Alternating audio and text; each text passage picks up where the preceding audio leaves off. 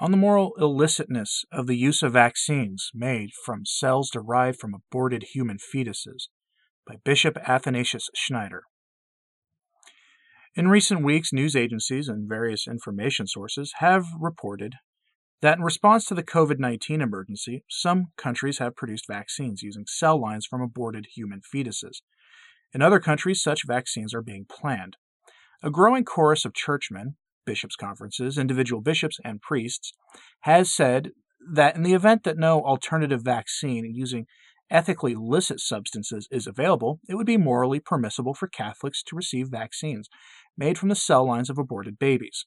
Supporters of this position invoke two documents of the Holy See. The first, from the Pontifical Academy for Life, is titled Moral Reflections on Vaccines Prepared from Cells Derived from Aborted Human Fetuses, and was issued on the 9th of June 2005.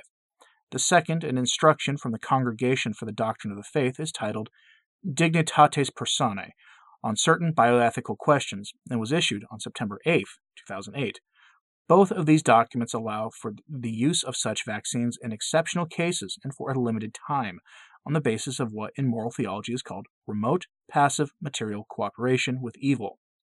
The aforementioned documents assert that Catholics who use such vaccines at the same time have the duty to make known their disagreement and to ask that their healthcare system make other types of vaccines available.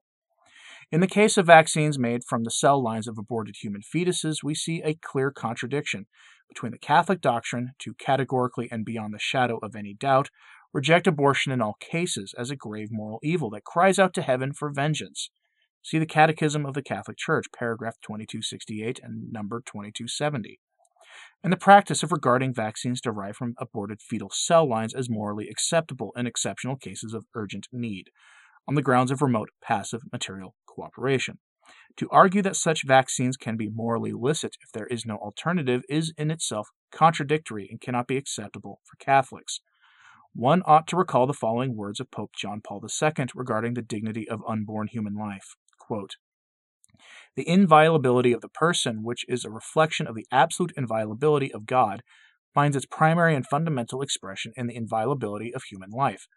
Above all, the common outcry which is justly made on behalf of human rights, for example, the right to health, to home, to work, to family, to culture, is false and illusory if the right to life, the most basic and fundamental right and the condition for all other personal rights, is not defended with maximum determination. See the encyclical Christifideles Laici, paragraph 38. Using vaccines made from the cells of murdered unborn children contradicts a maximum determination to defend unborn life. The theological principle of material cooperation is certainly valid and may be applied to a whole host of cases, i.e., paying taxes, the use of products made from slave labor, and so on. However, this principle can hardly be applied to the case of vaccines made from fetal cell lines because those who knowingly and voluntarily receive such vaccines enter into a kind of con- concatenation, albeit very remotely, with the process of the abortion industry. The crime of abortion is so monstrous that any kind of concatenation with this crime, even of a very remote one, is immoral and cannot be accepted under any circumstances by a Catholic, once he has become fully aware of it.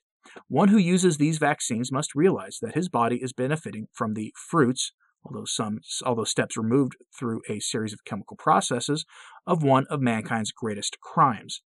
Any link to the abortion process, even the most remote and implicit, will cast a shadow over the Church's duty to bear unwavering witness to the truth that abortion must be utterly rejected.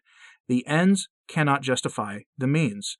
We are living through one of the worst genocides known to man. Millions upon millions of babies across the world have been slaughtered in their mother's womb, and day after day, this hidden genocide continues through the abortion industry, biomedical research, and fetal technology and a push by governments and international bodies to promote such vaccines as one of their goals. Now is not the time for Catholics to yield. To do so would be grossly irresponsible. The acceptance of these vaccines by Catholics on the grounds that they involve only a remote, passive, and material cooperation with evil would play into the hands of the Church's enemies and weaken her as the last stronghold against the evil of abortion. What else can a vaccine derived from fetal cell lines be other than a violation of the God given order of creation? For it is based on a serious violation of this order through the murder of an unborn child. Had this child not been denied the right to life, had his cells, which have been further cultivated several times in the lab, not been made available for the production of a vaccine, they could not be marketed. We therefore here have a double violation of God's holy order on the one hand, through the abortion itself, and on the other hand, through the heinous business of trafficking and marketing the remains of aborted children. Yet this double disregard for the divine order of creation can never be justified, not even on the grounds of preserving the health of a person or society through such vaccines. Our society has created a substitute religion. Health has been made the highest good, a substitute God to whom sacrifices must be offered. In this case, through a vaccine based on the death of another human life. In examining the ethical questions surrounding vaccines, we have to ask ourselves how and why did all this become possible? Was there truly no alternative? Why did murder based technology be- emerge in medicine, whose m- purpose is instead to bring life and health? Biomedical research that exploits the innocent unborn and uses their bodies as raw material for the purpose of vaccines seems more akin to cannibalism than medicine. We also ought to consider that for some in the biomedical industry, the cell lines of unborn children are a quote unquote product. The abortionist and vaccine manufacturer are the quote unquote supplier, and the recipients of the vaccines are quote unquote consumers. Technology based on murder is rooted in hopelessness and ends in despair. We must resist the myth that there is no alternative. On the contrary, we must proceed with the hope and conviction that alternatives exist, and that human ingenuity, the help of God, can discover them. This is the only way to pass from darkness to light and from death to life. The Lord said that in the end times even the elect will be seduced. See the Gospel of Mark, chapter 13, verses 22. Today, the entire church and all Catholic faithful must urgently seek to be strengthened in the doctrine and practice of the faith. In confronting the evil of abortion, more than ever, Catholics must abstain from all appearance of evil. See 1 Thessalonians chapter 5, verse 22. Bodily health is not an absolute value. Obedience to the law of God and the eternal salvation of the soul must be given primacy. Vaccines derived from cells of cruelly murdered unborn children are clearly apocalyptic in character and may possibly foreshadow the mark of the beast. See Revelation chapter 13, verse 16. Some churchmen in our day reassure the faithful by affirming that receiving a COVID 19 vaccine derived from cell lines of an aborted child is morally licit if an alternative is not available. They justify their assertion on the basis of material and remote cooperation with evil. Such affirmations are extremely anti pastoral and counterproductive, especially when one considers the increasingly apocalyptic character of the abortion industry and the inhuman nature of some biomedical research and embryonic technology. Now more than ever, Catholics categorically cannot encourage and promote the sin of abortion, even in the slightest, by accepting these vaccines. Therefore, as successors of the apostles and shepherds responsible for the eternal salvation of souls, we consider it impossible to be silent and maintain an ambiguous attitude regarding our duty to resist with maximum determination against the unspeakable crime of abortion. See the Second Vatican Council document Gaudium et Spes, paragraph 51. This statement was written at the advice and counsel of doctors and scientists from various countries. A substantial contribution also came from the laity, from grandmothers, grandfathers, fathers and mothers of families, and from young people.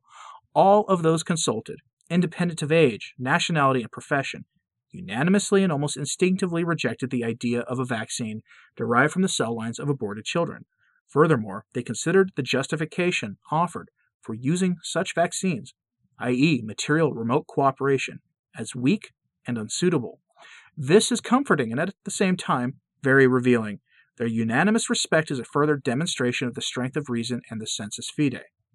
More than ever, we need the spirit of the confessors and martyrs who avoided the slightest suspicion of collaboration with the evil of their own age.